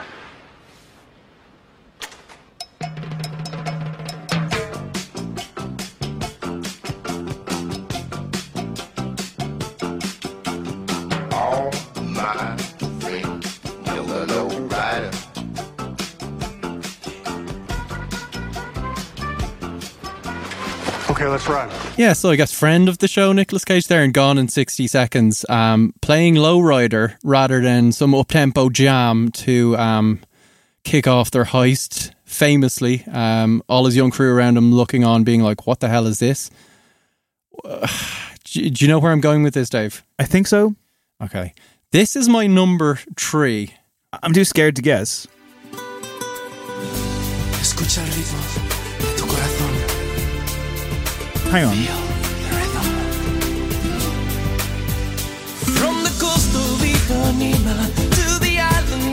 What the fuck? Are you serious? I will follow This is not in your top five. no fucking way. No, no, I'm not having it. I'm not having it. No way. No. Explain immediately. So I'm sure everyone knows that absolute jam. It is uh, Mr. Enrique Iglesias with Rhythm Divine. what the fuck? He's a singer, he's a songwriter, composer, actor, record producer, and model who, Dave, is widely regarded, his Wikipedia says, as the king of Latin pop. All right. He so- just announced a tour with Ricky Martin. Oh my god! I'm fucking now that is a motivational gig. I'll go. I'll easily go. I, let's bloody go. All right. So I agonized over this. If you want to go to at No Encore Show, there'll be an image up there somewhere of me, head in hands, when I realized the horrific truth that I had to go with my gut and put in this song at the instruction of my sister Martha, who, when I talked to her about this list and I had about 10 songs in a running, she said, Well, you have to put in Rhythm Divine. I said, What are you talking about? She said, you were obsessed with that song. It was all you listened to when you completed Super Mario Bros. on the Nintendo. And I said, "Oh, Yeah, you're right. She had the receipt. She had video evidence of me spending hours trying to finish. Do you remember the NES Mini came back out? Yeah, yeah, yeah. I got it from my dad because he loved it back in the day, and we for gave a it second away. there, I was like, "What?" I was like, "In the in the eighties? like, what, is going on?" Like, I decided I was going to finish this game. I never finished it when I was a kid. you're not much of a gamer. You play the odd game, but you're not. yeah, I used to be. I used Yeah. to be back in the day, but um, I obviously there was there's a save function on the new one. I was like, no, I'm going old school. I'm not saving this. So it just took hours upon hours, and I realized I'd been dipping into some guilty pleasures. But we always say in the show there is no such thing as guilty pleasures. Yeah, right? agreed. Yeah. For some reason, this was scratching an itch, and then I realized that I couldn't complete this game. I couldn't get past certain worlds. I couldn't complete levels unless this song was playing. You can see the video footage as I absolutely kill the game while this is playing. I then beg for it to be put back on when I'm failing. This is an amazing song.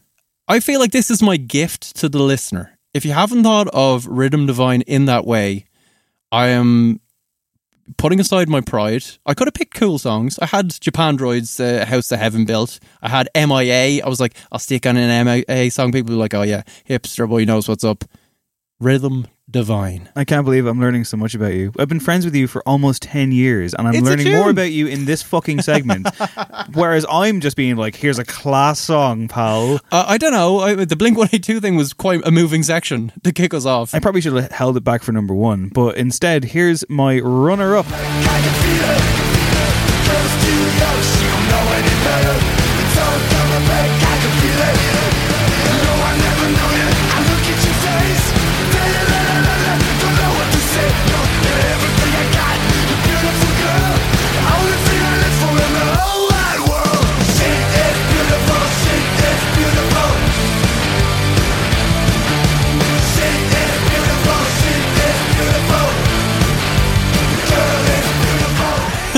I just wanted that to keep going. It's so good. Yeah, I mean, this is another one we really bonded over. It's quite a bonding session. She He is, beautiful. Andrew WK. She is beautiful by Andrew WK. As Greg said, uh, as Greg has intimated, I am in fact using up all of my middle eights. These are the two, between this and Tinchy Stryder when they are the two best middle eights in the world. Also, this isn't on your list, is it? No, And because thus- again, because this is on so many of my lists. The two is- songs I thought would easily Wow, cross those over. were the two. hundred percent. Once again, it's back in the hot press trenches, and it really was like World War One, guys. Um, Sam Mendes couldn't possibly, you know, show you what it was really like, but work there and you'll know.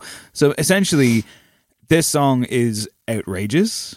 Yeah. And audacious. I can't salacious. it actually is pretty salacious. Do you want me to give you a Craig factoid and ruin the song for you? Please do, yeah, go so on. if you go onto the Genius entry for this song, uh, and you know, Andrew WK explains what it's about. Yeah. He says, "I was in Los Angeles and I went to this party where there were a lot of people. There was one girl that I saw who made me stop talking and walking. All I could do was look And at her. And partying. no, I never stopped that.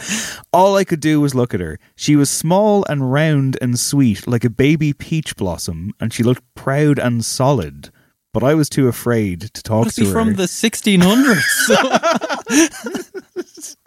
but I was afraid, too afraid to talk to her or say anything. It made me angry later, and I wrote those words to try to make me do better next time. I ain't got nothing to lose, gonna throw it away and talk to you. In life, all you have to lose is the chance to live more. Throw away all my fears and doubts and pride and worries and take a risk. Now, That's okay, isn't it? know, it's a but, bit. But the it's a bit idea, serial killer. Right? The idea of I got It's a bit- angry afterwards, at like himself, not at her. I really At hope he was frustrated with himself for not putting himself out there. There's That's a an element- vulnerability. but there's an element of, I know, but like- don't ruin this song for me. I know I don't want to. I read it today and I was like, oh, this will be. Oh no, um, an astonishing song. This is a Uh, very. It's like a metal Beatles song. It's a steamroller. It, Yeah. This is a train of a song, and We should give a shout out. Like you know, there was some glorious hot press um, aspects. Um, one of them was Stuart Clark, who's still there. He was a massive Andrew WK fan, as was David Keane, who was in the art department. They really bonded over. I was supposed to go see Andrew WK on a day where I think Hot Press randomly put me on a plane somewhere, and I had a ticket to go to the gig. okay. And like that makes it sound a lot What? more glamorous than it was. I think it was a weird last minute press trip thing that someone else couldn't go on, so they're like, give it to Dave. And I was supposed to go to Andrew WK, so I didn't get to see him live. Oh man, he's still out there partying hard, isn't he? Like I see him on Twitter talking about how he's quite a motivational guy. I think he's like a motivational speaker as well now. He is, yeah. The song is just sense. absolutely relentless from the word go. But it's when you get to that moment, the I ain't got nothing to lose bit. It's legitimate. Stop what you're doing and punch the air. It's unfucking believable. I can't get over the power of this song. And I'm not like a big Andrew WK guy. I remember the first time I would have seen him back in the day. Like I think you know he comes out with Party Hard and Crying, and I was like, is this a joke? I mean, I guess it is to a degree, but Wasn't there a whole conspiracy theory around him as well? That there was like loads of different Andrew WKs. He had, Yes. was initially hired as like he was an actor. I also actor. remember, of all things, like the album cover for "I Get Wet," which is a close up of his face, and he's got a massive bloody nose. That was apparently banned in some places because they were like, "It's about cocaine overdose." Yeah, yeah, it was an overdose thing. Imagine Yeah. that being banned now. Pig's blood, I believe, which is gross. Yeah, tribute to Carrie. Unbelievable song. Amazing song. Also an amazing song. This.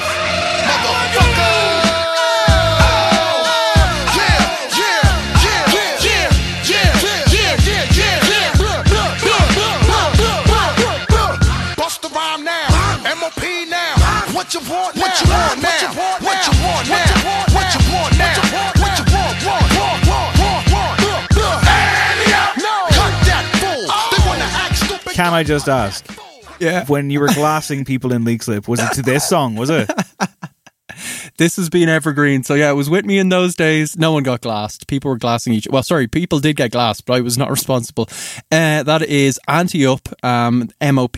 Obviously, there you hear Busta Rhymes. It's the remix. Uh, the original's great. The remix is even better. Remy Martin's on it. Teflon's on it as well. This had to be in there. It was nailed on in the top two, uh, along with the number one. That was just immovable. Um, I was very when I was putting this list together. It was very tempting to go full hip hop because I feel like hip hop is just custom built a lot of time for those motivational things. I strayed away from that. I tried to mix it up a little, but this is like this is such a prime example of it's absolutely contagious, right? From that opening, it's just because it's it's not really about much. I believe the phrase ante up came from like one of their moms used to just say it almost as like like to break up sentence. Like she would just say, "Oh, so is is your friend Dave coming over? Annie up." Like it was just a weird phrase that one of their ma said, and they were just like, "Yeah, Annie up." That can be applied to anything. So it's kind of nonsensical. Like when they're shouting, they're just like goading each other, just saying, "Yeah, yeah, yeah, yeah, yeah." It's a total like posse cut.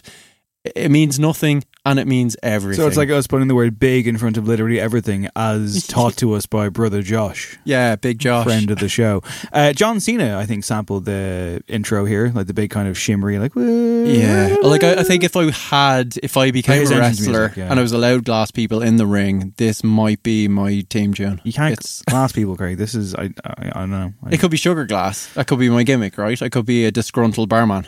Yeah, I can see it. Yeah. What's your, what, what's your finishing move? Do you know? Oh, I don't know. You know, Um, we'll have to come back to that one. yeah, yeah, yeah, yeah. The last orders, surely. you know, I mean, come on, it's right there. Modified brainbuster, uh, followed by a 450 splash.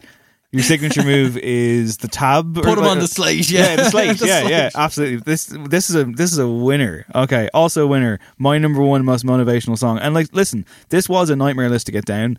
It could change week on week, Yeah, but, but these does, were and it does. these were five of. Do you want to give some shout outs to tracks that didn't quite make it? Yeah, like uh, the rap by the Walkmen didn't make it on mine. I thought that was going to be there for you. The best Um, stroke song ever, as I always say, which pisses you off. Well, it's nowhere near the best stroke song ever. It clearly is. What are you? What have you? Have you said that before? I say it a lot. I say it to wind you up all the time. Yeah. Yeah. The best stroke song that the Strokes never wrote. I was gonna. w- I was thinking you were gonna pick that, and I was gonna one up you with "The House That Heaven Built," which I think is a better song. But in that, And the ilk- Rat. Yes. Are you out of your No. fucking mind? The House That Heaven Built is incredible. it's a great song, but it's it- a conversation for a different day. It didn't make either Uh, also in mine, uh, Mercury Summer by Fightstar. The- Really good. An amazing, very underrated, maybe the most underrated pop song of all time. I'll Believe in Anything by Wolf Parade in there for sure as well, in the honourable mentions. Very nice. I was tempted to go um, quite cheesy, like Marauder 80s. There's so many of those songs out there. Danger Zone was kind of there. Um, Push It to the Limit was definitely there. I think that might have been the one that got closest. It's just so deathless, particularly with that montage of Scarface where you've got like the fucking tiger chained up after the wedding. Uh, it's I really could list off a ton, but I guess just two more real quick. Uh, Reborn by Kids See Ghost, the recent one, which definitely has helped me out in my life. Uh, 6 a.m. Jullandar Shere by Cornershop as well. yeah, particularly is- with the Joe Strummer intro when he had his BBC World Service thing. Yeah, Incredible, I could go on song. all day, but Yeah. instead I'll play my number one. Here it is.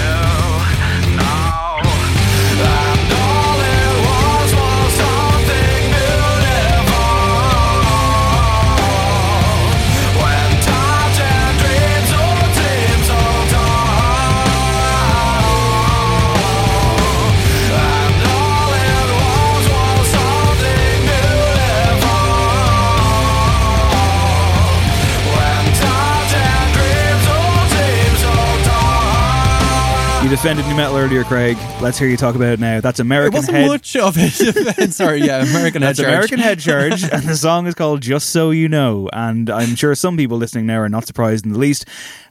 Uh, to me, it transcends that genre so hard that I'm like, it's such a shame that like it's not more respected, more renowned. The chorus alone is one of the greatest choruses, most poetic, beautiful things I've ever heard in my entire life. I think it's an unbelievable construction. I think it's an incredibly well put together song. It's just fun. It's dark. It's different. It manages to be. It's a pop song. This is not like a rock song or a Yeah, song. sure, it's a pop yeah. song, but the vocals are fucking gorgeous. Um, Well, it's a nice juxtaposition with what's going on behind the vocals. yeah, look, they're right? clearly influenced by Faith No More. I'm sure to the point. I'm sure like people are like, well, it's just bad Faith No More, isn't it? But like, no, I don't know. This song has stuck with me since I was a teenager. It has stuck with me all the way to adulthood and to uh, I, I'm a middle age now. Is that is that is that, is that a Yeah. thing? Probably, yeah. Um, you know, I, I just it's it's it's a thing I go to. Like when I talked about Adam's song when I wrote about it, I did mention I said um that I don't go to the song as a cure for a bad day. Uh, it's more of a salve and a handful of minutes that are there when I need them to be, and they understand me with no judgment really as part of the bargain.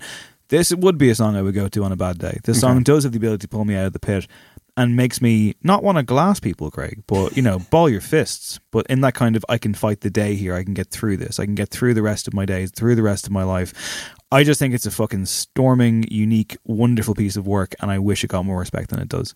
Here, here. Okay. Uh, my number one. Before I play it, um, any guesses? Is it La Ritournelle by Sebastian Tellier? No, because that is the greatest song ever I written. was but so it's sure it romantic. be. It's, that's not a motivational song. I thought a- about it, yeah. Maybe. It is French though, so it takes one of my boxes. I'm not going to guess any anymore. That was the one I thought it would be. All right. Well, hold on one second. I'd say it's hip hop, though. It is hip hop. and Is it Black Dave- Skinhead? No, it's not. Okay. no, it's not. But Dave, we're going to pod to one song and one song only. Oh my god, of course. Let's go!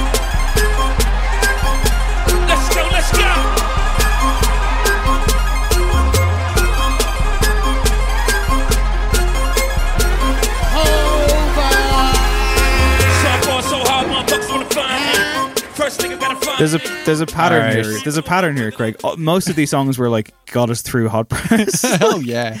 And again, you will recall. And what is the name of the song? And be very careful. Uh, it, this is Ninjas in Paris, as Katy Perry called it when she covered it controversially in 2012, but not as controversially as if she did it now, I would say.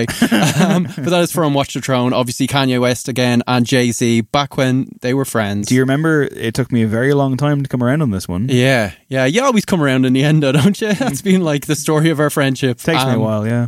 And this is, uh, you, you know, you called your number one quite a beautiful thing. I don't know if this is a beautiful song. There's a kind of a brute appeal to it. It's really simplistic. Like I think that the production is um, Hit Boy, um, you know, working alongside Mike Dean and Kanye, but I think he brought the kind of central motif to them.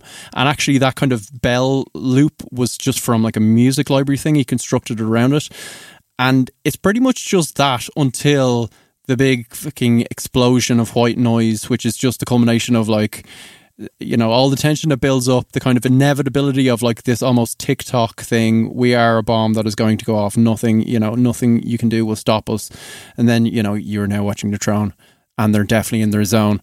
But musically, I can't quite pinpoint why this is so irresistible, why it's so insistent. It's just kind of like they were on such a roll. Everything they touched at that point like turned to gold. It was just you know if, if you know if, if the concept of flow state um became you know slightly human or you know gained consciousness, it might write this song. It just works against all odds.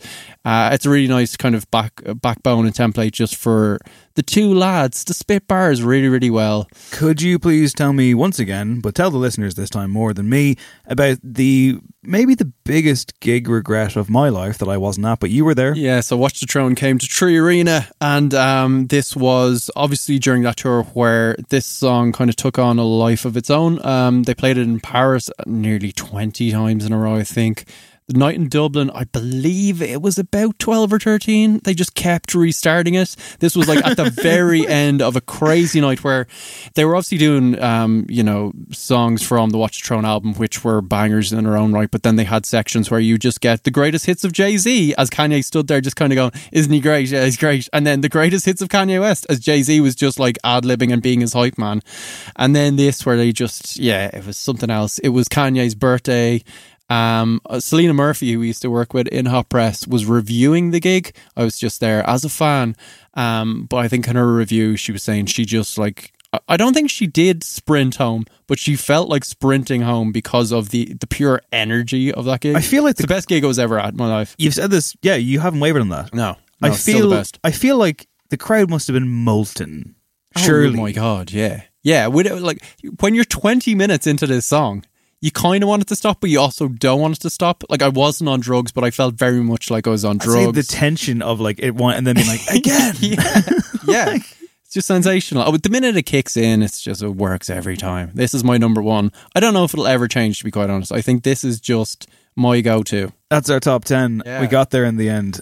That was Uh, emotional. It was. good. Yeah, I feel Jesus. more motivated just from the clips. I feel better. I very much enjoyed Yeah. your list. It was great. No spoilers, but you mean like it may have been apparent I really wasn't in a good headspace to start the show Yeah, tonight. to the point to the point where you were like, "Do you want to do the show?" And I was like, "Well, I'm here now, so I better." So, thanks for staying with me, everybody, and you as well, Craig. Oh, no problem. Hey, listen, Wouldn't be anywhere else. I don't say it often enough. I love you.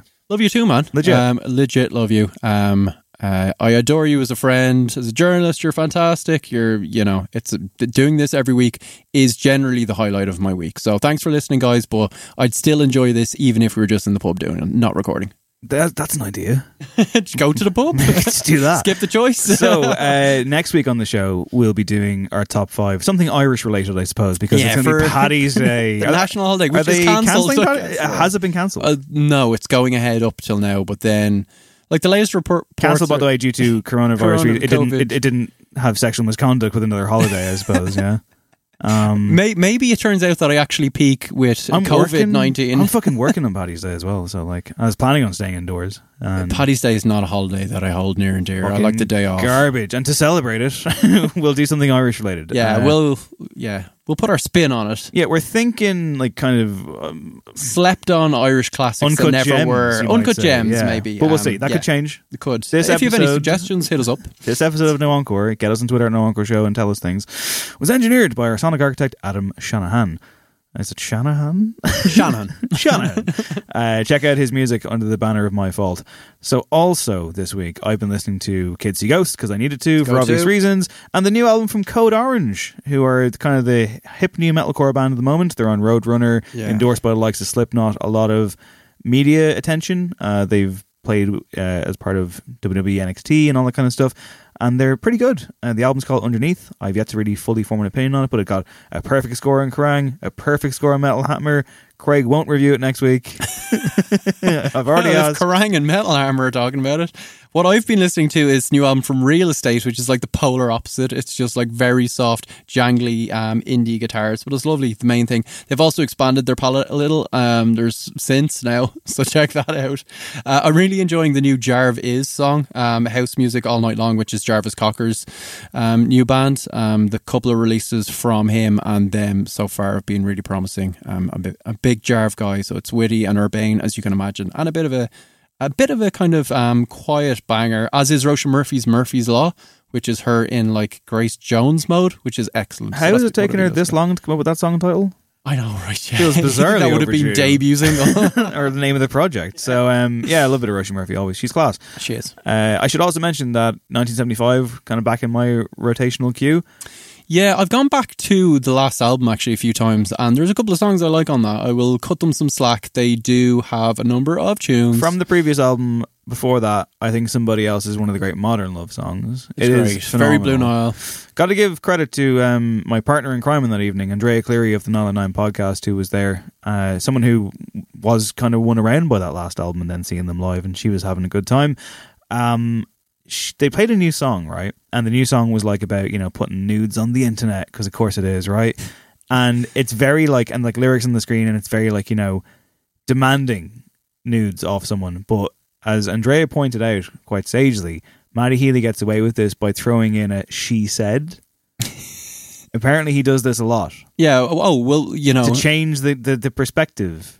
Yeah. So you can be really fucking creepy, but it's not creepy. when we reviewed, If she's asking the yeah, to do it. when we reviewed the last That's album, his we had way of doing it, Zara. Hedderman um, on the show as well, and I I think the two of us were united in being a bit worried about some of the lyrics, or certainly thinking there was a level of eh, other artists mightn't get away with that, which I think had passed you genuinely passed you by, and I guess passes a lot of people by. Um, I don't know. Maybe maybe we're being slightly too critical of it. I would like to think there's a good dollop of irony, and he's one of the good guys. But I have no faith in people anymore, so I don't know. That's fair. Yeah. And on that note, we'll. Uh, I have no faith in We've got faith in you, listener, though, to tell people about the show. Yeah. Please do that. Our Patreon is not ready yet because we both had a very busy week. Yeah. And yeah, listen, you know, life's tough, guys. Stay safe out there. We love you Uh, all. I will say that at one stage when I went to um, the bar during 975 gig, I looked at Twitter and like every second post was another coronavirus case in our. I was like, for fuck's sake. And then you go back into the gig, right? And there's a point later on where Matty Healy is like, "Hi everyone, could you just please, um, you know, kind of listen for the next five minutes? I mean, you know, you, you, you can talk, but you know, just please don't shout stuff at me." You see, this is my problem with him. uh, and that kind of thing. And he goes, um, he, I, I literally thought he was going to go. There's been a second confirmed case of the coronavirus in all, but no, He played the he played he played the Greta Thunberg, Thunberg yeah. thing. And to be fair, unlike a picnic, at least people did shut up and kind of roared for it, which was kind of nice, even though it's so arty and pretentious. But hang on, I forgot. I remembered one thing, and I think you'll like this. Th- Okay. This would be a nice way to close the show. Can you remember Electric Picnic when you did a live interview with a band once and it didn't go that well? Uh, yeah, the Charlatans. It was the only one that didn't go well in all my years. so there was an LA LA chant during 1975. Yeah. And Matty Healy was unimpressed and went, It's not a fucking Charlatan's gig. shut up. And I was like, That's really funny. But then he was like, Ah, I shouldn't have said shut up. And I was like, No, no, no, no, no, no, no. Own it, mate. yeah. There's probably a bit of um. He holds he holds the Charlatans in, In contempt, contempt. just like you do. they were very, very nice after the bloody interview, which was like no of no use to me whatsoever. So yeah, I still like they gave me a rough ride. Um, there's probably a bit of like Mancunian rivalry there again. It's like Battle of the Lancaster bands. I think obviously the 1975 probably still aren't taken seriously as like a rock band. But as I said earlier, rock and roll is dead. he was wearing a polo shirt with an Oasis embroider on it. Was there a lot of costume changes? he Like, does he wore- go- he doesn't wore- go, like, nope, full- He wore a polo shirt with an Oasis embroider on it, and that was it. He Oh, looked like a oh, really? darts player. There was no like big David Byrne suit for songs. No, he no- put on the funny hat for one of the songs that that's part of the treadmill stuff. But overall, he looked like he'd just come from a game of five aside, basically. Oh, well, listen. The man's It's all tired. about the, it's all about the music, Dave. Yep. My name is Dave Hanratty. My name is Craig Fitzpatrick. This has been No Encore. There will be no encore. Back next week. Bye.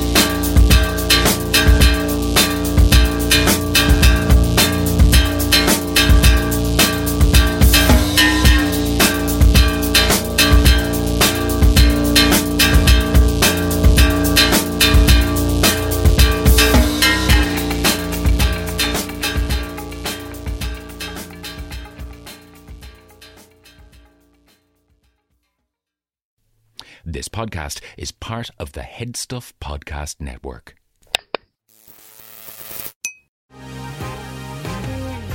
The been thinking about McDonald's all day. Can't get it off my mind. I can already taste it. Ooh, got my mind on my mouth and my mouth ready for some Mickey D's deal.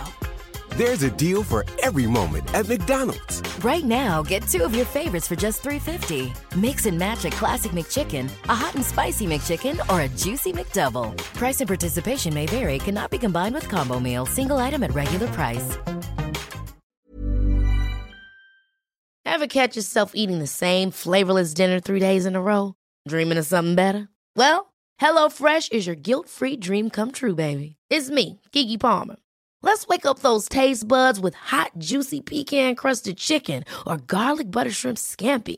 Mm. Hello Fresh. Stop dreaming of all the delicious possibilities and dig in at HelloFresh.com. Let's get this dinner party started. Planning for your next trip? Elevate your travel style with Quince. Quince has all the jet setting essentials you'll want for your next getaway, like European linen, premium luggage options, buttery soft Italian leather bags, and so much more. And is all priced at 50 to 80% less than similar brands. Plus, Quince only works with factories that use safe and ethical manufacturing practices. Pack your bags with high-quality essentials you'll be wearing for vacations to come with Quince. Go to quince.com slash pack for free shipping and 365-day returns. Imagine the softest sheets you've ever felt. Now imagine them getting even softer over time. That's what you'll feel with Boll and Branch's organic cotton sheets. In a recent customer survey, 96% replied that Boll and Branch sheets get softer with every wash. Start getting your best night's sleep in these sheets that get softer and softer for years to come. Try their sheets with a 30-night guarantee. Plus, get 15% off your first order at bollandbranch.com. Code BUTTERY. Exclusions apply. See site for details.